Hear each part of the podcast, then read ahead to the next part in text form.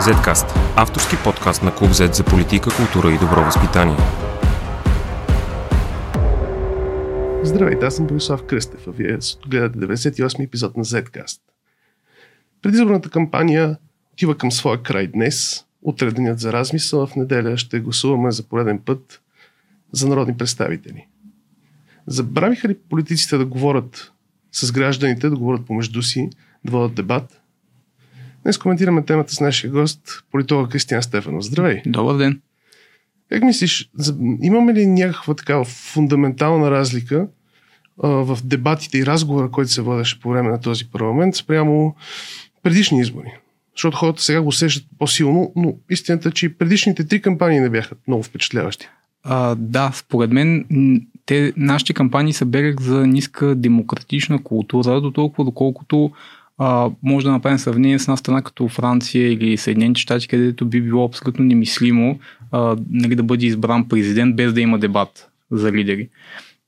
По същия начин в, в техните парламентарни избори има много силни дебати между всички лидери и, и контрастът с България е ясен. Тук лидерите не дебатират, изпращат се по-второстепенни фигури и като цяло дебатите са нещо, което в общи линии трябва да бъде избегнато или да бъде минимализиран ефекта от дебатите. Залага се на, на, на други неща, което е свързано и с ниската информираност на избирателите по отношение на програмите на партиите. Всъщност, голяма част от дебатите не са концентрирани върху програмни разлики, които ясно идентифицират партиите в политическото пространство, а много често са адхок сблъсъци за конкретни неща, което също девалвира дебата. Тоест, дори тогава, когато той се осъществява, той не, не, не, не успява да покаже програмни разлики, така че да ориентира избирателите да гласуват за програми.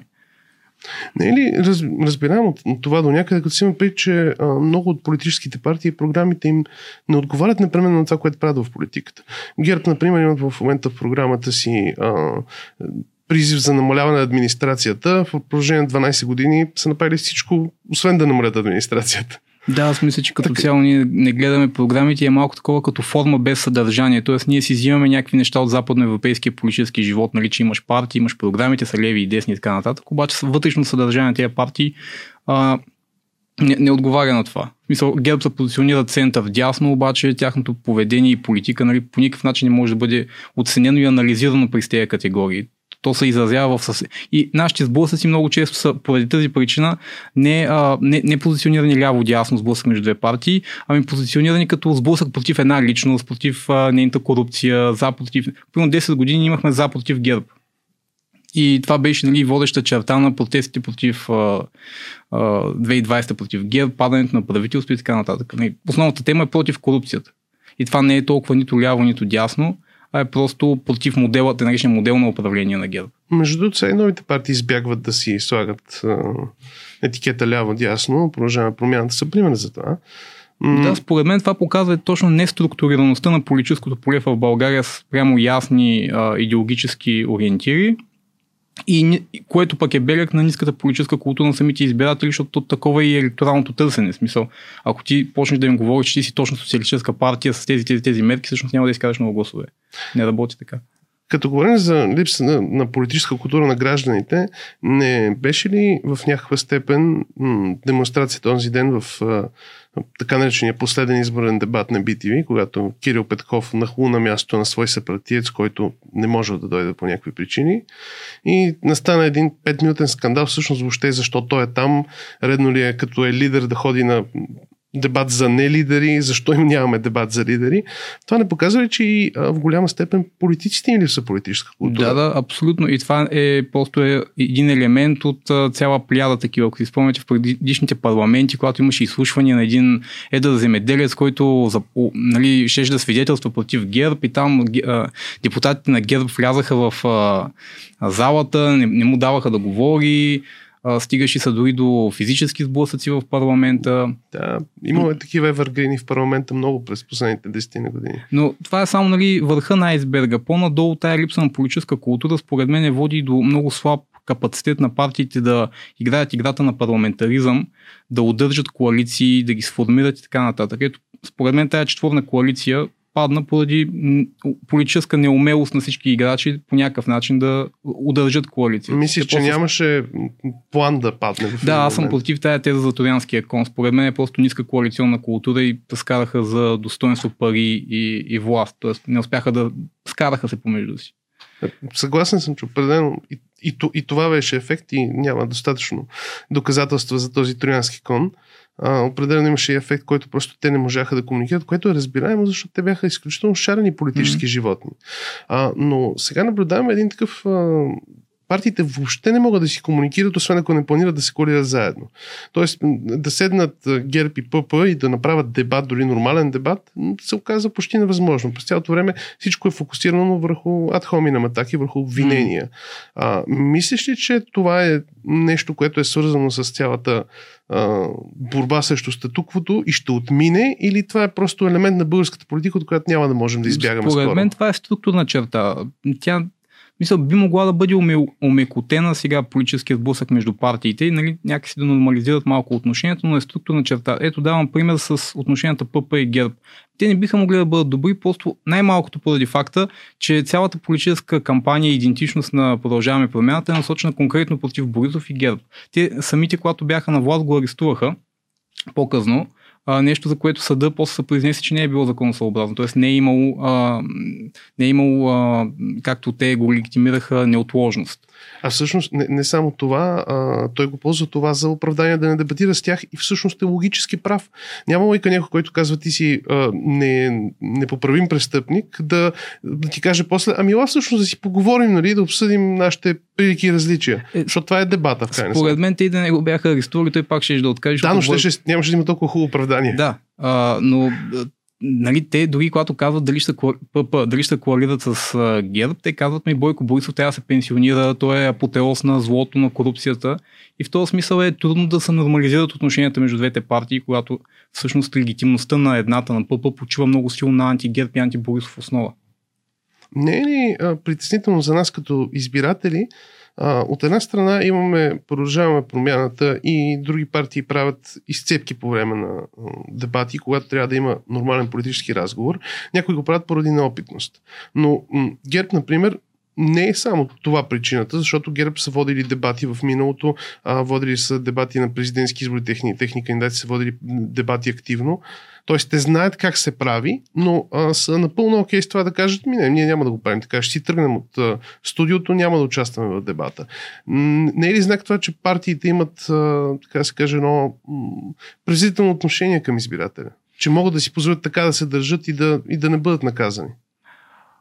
Според мен нещата са винаги двустранни. Ниската политическа култура на партиите резонира ниската политическа култура на избирателите. В случая ГЕРБ решиха, че е по-печелившо за тях да направят един скандал, да обвинят Кирил Петков и да напуснат. И това им изглежда печелившо. А, но, но пак казвам, това не е първият такъв случай на, на, на, на скандално поведение. Те не. всъщност редовно го, редовно го правеха ГЕРБ и в парламентарна зала и навсякъде. А, и това минава. Всъщност техните избиратели не ги наказват за това. Някои от тях се кефят на това. Те си мислят, това е много яко да откажеш да дебатираш с някой. Е страхотно. А, и между другото и на други партии. А... Да, Слави Трифонов, Костадин Костадинов, по който открито по някой път призвава и за насилие и се държи скандално също. В този смисъл нашата политическа култура е, нали, не бих казал по-неразвито, но различно от западната и толерира подобен тип а, поведение. Като спомена Костадин Костадинов, ме притеснява и друга тенденция. А, имаме, така да се каже, една прослойка в обществото, да наречем някаква форма на средна класа, въпреки че България е в голяма степен лишена от средна класа, която има претенциите да е по-политически информирана. И въпреки това, когато а, Костадин Костадинов излезе в множество дебати, говори изключителни глупости а, и откровени лъжи, много малко политици или журналисти се опитаха да го опонират по някакъв начин на изказванията му, изведнъж една голяма част от тези хора с по-високо образование, които гласуват за определени партии и смятат това, че е някакъв символ на техен статут, се обявиха, чакай малко, дайте да свалим Костадин Костадинов от ефира.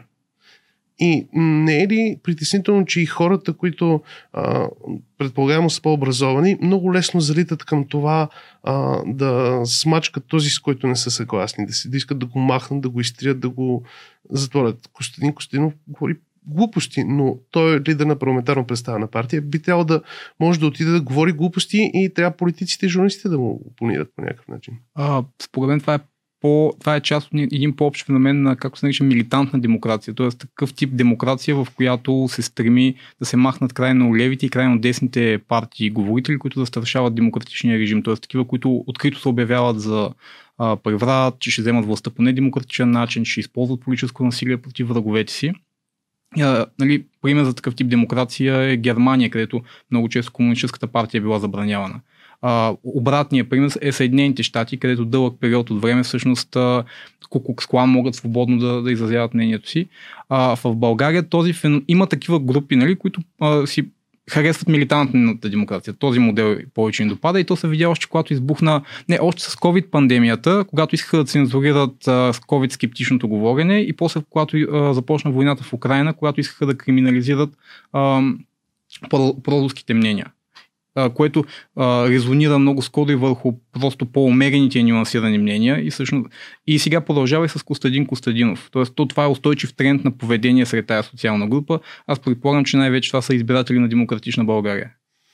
Мисля че, са, мисля, че са смесени в някаква причина, но да кажем, че са избиратели, които имат голяма непоносимост и искат да излязат шумно. А иначе, такива партии като на Костадин Костадинов има във всички европейски страни и се образува такова, образува такова противопоставяне глобално, национално, в което от едната страна застават либерални и зелени социалистически партии, които са за глобализация, за мигранти, за гей права, феминистки настроени и така нататък, за зелената сделка, и от другата страна застават националистически партии, които са консервативни, които са против, против това.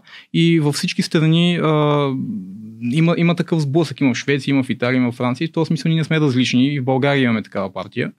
И някакси трябва да се научим да живеем с този тип политическо противопоставяне, защото според мен то няма да изчезне. Ако, ако видим от 2005 година, когато се появи Волен Сидоров, който обедини националистическата десница, до сега винаги имат подобен тип партия, която е и национално представена. И силата на този тип партия е горе-долу до около 13% от общия вод. Толкова изкара Волен Да, всъщност Костянин Костянинов още не е достигнал максимума на Волен Сидоров. Може би да. А, но... Много хора казват, той е по-страшен от Волен Сидоров.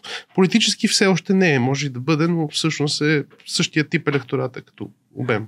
Вътре в това има обаче и много популистски вод. Тоест, смисъл, а, искам да кажа теми, които като covid които ако изчезнат, е доста възможно а, нали, силата на Костадин Костадинов да спадне заедно с това. Тоест, той те първа трябва да намери такива устойчиви теми, които не са адхок. И той затова много настоява на борбата срещу еврото. Защото това е структурна тема. Тя няма да изчезне. Дори да не го приемем 2024-та, то ще стои на дневен ред.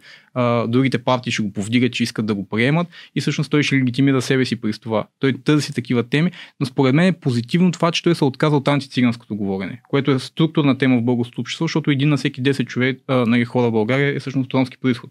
И в много населени места населението а, е с а, 20-30% роми, някъде е паритетно и а, етническо напрежение винаги може да се създаде, ако такова бъде търсено.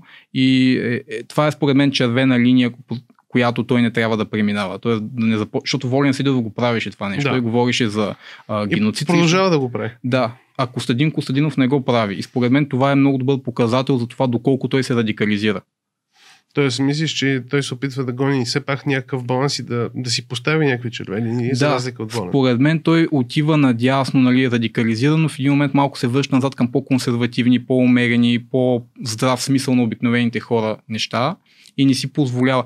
А, но, но понякога го прави. Открито е това за поста за белене, където той казва, ще отворим белене отново. Той е един такъв пример, как той радикализира и после връща назад.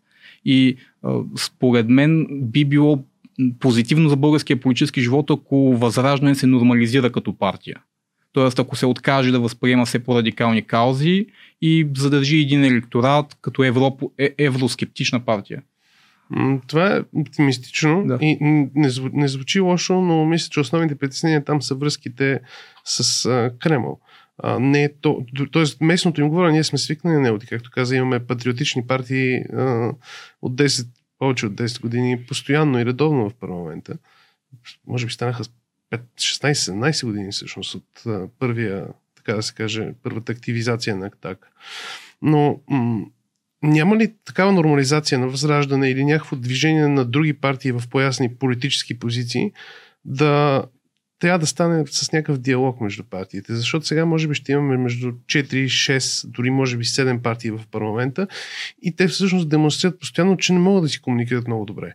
Всъщност миналата година дори тези, които бяха в коалиция, не можеха да си, да си комуникират много добре, не можеха да водят разговори. Симптом ли е липсата на дебати между лидери и тези и самите дебати, които се провеждаха, бяха неясни. Симптом ли е на това, че политиците не могат да разговарят и помежду си? Според мен да, но то това е пътя, който ние ще трябва да си извървим в натрупването на тази демократична култура, защото всъщност ние имаме демокрация от 30 години. А, преди 9 септември 1944 година, смисъл ние имаме разрив с тогавашната история. Тоест, какъвто и опит да. да е бил натрупан до тогава, всъщност ние го губим. Така че той до някъде и поколенчески въпрос а, с натрупването на този тип рефлекси. Аз не мисля, че а, просто ако изберем друга партия, това ще се реши от само себе си. Това е нещо, което е по-структурно и за което минават поколения а, наред. Вече имаме лица, които са започнали като млади политици през 90-те и сега са, така да се каже, зрели политици. Има ги в някои партии. Например, Христо Иванов е добър пример. Нали? Ето, той израства като политик, прави много усилия да задържи единството на демократична България, опитва да прави ходове в една или друга посока, за да прави коалиция мен това ми изглежда позитивно. А, Но може... той сякаш остана на заден фон да. в тази кампания. Слави Трифонов е, е много добър пример за точно обратното, нали? защото той се появява в правилния момент, когато електоралния пазар търси подобен тип протестно популистско представителство, а, печели много гласове, но той не е политик и не знае как да прави политика, особено парламентарна и това много скоро доведе 2021 година, когато той правеше кабинет, до това, че той просто пропиляваше шансове за собствената си партия и вкарваше страната в спирала от избори, без много ясна причина защо. Просто защото не можеше да се разбере с другите. Ако погледнем позитивно на нещата и кажем, че добре, окей, ще ни отнеме някакво време още да си наберем тази политическа култура, как мислиш това, дали наистина е възможно, когато, в смисъл, този позитивен вариант, колко, колко ще бъде труден, когато имаме а, такова, такова опониране между партиите? Трябва ли ГЕРБ да изчезне от политиката или Бойко Борисов да изчезне от политиката, за да могат другите партии да говорят нормално с тях? А, ще бъде ли, а, например, казуса про и срещу про, проруски или проевропейски, той ще бъде ли просто безкрайна червена пропаст между партиите, въпреки че не беше между Демократична България, ПП и БСП.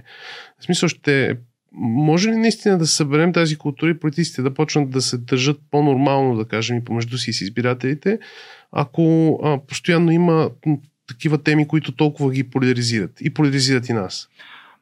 А, според мен ние имаме напредък в натрупването на тази култура. Бих дал контраста между Симеон Сакско-Бълготски 2001 година и популистската вълна по време на протестите срещу ГЕРБ. Всъщност, нали, а, никой сега не получи толкова, колкото получи царя. Смисъл, хората бяха много по-нюансирани и доста по-опитни вече в възгледи. В смисъл, не дадоха властта на един човек гласуваха протестно, гласуваха за нови хора, на които просто се довериха. Месианския комплекс се отслаби. Да, отслабене. Не е да. толкова силен.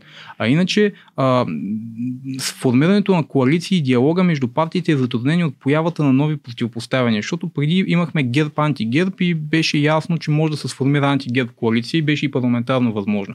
Сега обаче, когато се появява нова линия, която е а, нали, свързана с войната в Украина, а, тя разцепва старите съюзи и прави много по-трудно съюзяването. И а, една партия като Възраждане с а, нали, по-радикалното си говорене нали, такова проруско, всъщност тя дърпа и БСП да не е толкова в, в, в сферата на компромисите, понеже тя източва гласове от там. Например, Румен Радев изигра точно такава роля по отношение на БСП, когато обвиняваше Корнелия Нинова, че всъщност се изпращала оръжие и така нататък. В смисъл той с постоянните си критики към нея, кара БСП да вземе по-твърда позиция, за да не продължи да губи електорат. А, по същия начин е и с Демократична България. Тя трябва да взема все по-твърда позиция по тази тема, за да не губи електорат и да удържи идентичността си. И това пресичане на старите съюзи с нови поляризации прави съюзяването по-трудно и като цяло то води до а, по-малък дял на антикорупционния вод. Тоест, общата сума на антикорупционния вод сега ще е по-малка. Тоест, хората ще гласуват по много различни причини за доста по-различен брой партии, което ще направи и по по-фрагментаризиран парламента по отношение на идеологическото позициониране на партиите. И по-трудно съставянето на правителство. Да, а това е малко жалко, защото всъщност нали, с това четворно управление ние успяхме да преодолеем един вече анахроничен кливич на нашето общество, комунизъм, антикомунизъм, който се е изпразнил от някакво сериозно политическо съдържание и а, нали, в демократична България, наследника на СДС и БСП влязаха в едно и също управление и нали, това даде някаква зелена светлина за, а, за, за политическо развитие, отвъд това. От друга страна, оста Европа и Русия в някакъв смисъл наследство на това. Да, но вижда... Но е, но е повече, да, по-различен ъгъл, вече има различен казус на лице. Виждаш, че БСП е по-умерена по отношение на тези въпроси, докато да. в този смисъл с БСП като очевидно може да се работи, защото правителството не падна заради оръжията, а падна заради сблъсъка с Слави Трифонов. Е, правителството не падна заради оръжията, защото всички клекнаха на БСП за оръжията. В крайна сметка. За смисъл, то, то не изигра защото всички се съобразиха с БСП. А, това е така, но така работи според мен парламентарната демокрация. Съгласен съм. Просто а, не съм сигурен доколко такива принципни различия няма да продължат да тегнат над и този парламент, най-вероятно и следващия, който се съмнявам да е след 4 години, не мислиш ли, че големите поляризации ще продължат да ни разцепват политиката, дори да не е по едната стара ос, най-вероятно сега ще имаме просто един сбор от различни оси. Със сигурност ще е така и то трябва и да е така, понеже самото общество е поляризирано по тези теми, но добър белег за политическия ни живот е, че политиците и институциите успяват да ги решат тези въпроси по някакъв начин с консенсус. Защото темата за удържат наистина е много поляризираща, обаче те стигнаха до някакъв консенсус, той удържа правителството и продължиха напред. И когато институциите успяват да свършат това, всъщност те са ефективни. Забелязвам, че тази кампания е, да кажем, не много впечатляваща хората, които не са директно политически обвързани.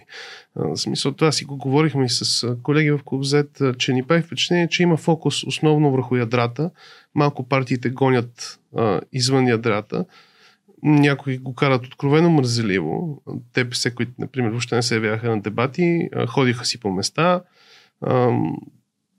ГЕРБ нали, карат професионална такава проформа кампания. Бойко Борисов е активен обаче и обикаля. Другите партии също не направиха особено впечатление. А, същевременно ще префразирам депутата Христо Петров, който при няколко дни каза, че хората мислят, че могат да накажат партиите, визирайки всъщност продължаваме промяната, дъба, така нататък, а, но също така наказват себе си, ако откажат да гласуват за този, който, в който вярват, но всъщност ги е разочаровал. Не е ли обаче притеснително, че български избирател не може дори да си позволи да накаже тези, на които е симпатизирал? Защото за да накаже едните, трябва да даде на другите, да даде на третите и той не знае как ще се нареди задачето при 5-6 партии в парламента. Не е ли много страшно това, че като избиратели нямаме как да дори, да, дори малко да накажем и сме обвързани с една или две партии, които нямаме отърваване от тях. Независимо от коя страна си на монетата. А, според мен да, нали, но това е дво, нали, това, което казваше двоен проблем. От една страна е свързан с политическото предлагане, т.е. има ли партия, на която се довериш след като ставата те е предала, а от друга страна е свързан с това способен ли е електората да мисли в тези категории на електоралното наказване, защото реално той по-скоро става, нали, отказва да гласува, когато е обезверен, а не дава гласа си на друга партия. И това е всъщност много лошо за демокрацията, защото от, м- щупва предаването на интересите отдолу нагоре. Това математически всъщност, когато откажеш да гласуваш, вместо да гласуваш за друга партия, просто вдига сравнително пропорционално на всички партии, които да. имат бариерата. Всъщност падането на електоралната активност следствие на разочарование най-вероятно ще играе в полза на подробването на парламентарната демокрация и повишаване на доверието в предложения за президентска, засилване на президентските правомощия. Нещо, което Слави Трифонов е други при него са се опитвали да поставят като разделителна тема в обществото, да.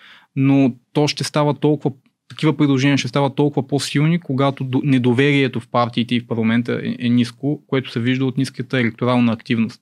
В този смисъл е важно да бъде съставено правителство и парламента да може да продуцира политики, а не постоянно да вървим към избори, защото а, това е свързано и с недоверието към институциите. Няма как неефективни институции да имат доверие в себе си.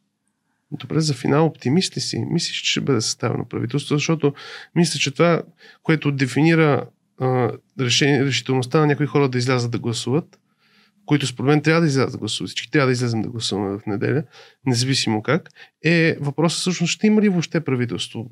Има ли смисъл това упражнение? Според мен няма да има, но не съм наявам с някаква силна прогноза. А, но тези фактори, които сега пречат на правителство, ще пречат и после. А, очевидно е, че не могат да бъдат държани и ГЕРБ и възраждане в изолация едновременно при, при тези електорални резултати. В смисъл, че а, и, и, и на всичкото отгоре и Слави Трифонов. Няма как Демократична България, продължаваме промяната и БСП да сформират коалиция. Може би, когато Слави Трифонов излезе и нали, надеждите на Киро Петков са били точно такива, ще направим ни нови избори и ще направим същата тройна коалиция, само че без Слави, който се оказа нали, ненадежден. Обаче всъщност това сега не излиза. Тоест те не могат да направят така. Загубиха твърде много. Да. И нали, очевидно не могат да се коалират и с Възраждане, очевидно не могат да се коалират и с ГЕРБ. И това създава невъзможност за такъв тип управление. Явно ще трябва да се търси нещо като експертно правителство, което да се подкрепя, обаче нали, те и това отхвърлят като възможност. И ако всъщност не се състави кабинет и отидем на следващи избори, а, първо става много по-трудно да се прогнозира и второ, възможността за съставяне пак на тройна коалиция, която да е антигерб, става още по-малка. И да зачарова още повече избиратели. Да, в този смисъл, ако отидем на, на нови избори, всъщност вероятността за формиране на кабинет на герб става по-висока, отколкото, отколкото е сега. Така че аз не виждам много позитивна перспектива към връщане на това положение, което беше ноември 2021 година. Една четворна или тройна коалиция против ГЕРБ с антикорупционно, а, антикорупционна програма. Добре, благодаря ти. Благодаря аз. И до следващия път. Zcast. Извън релсите на обичайното говорене.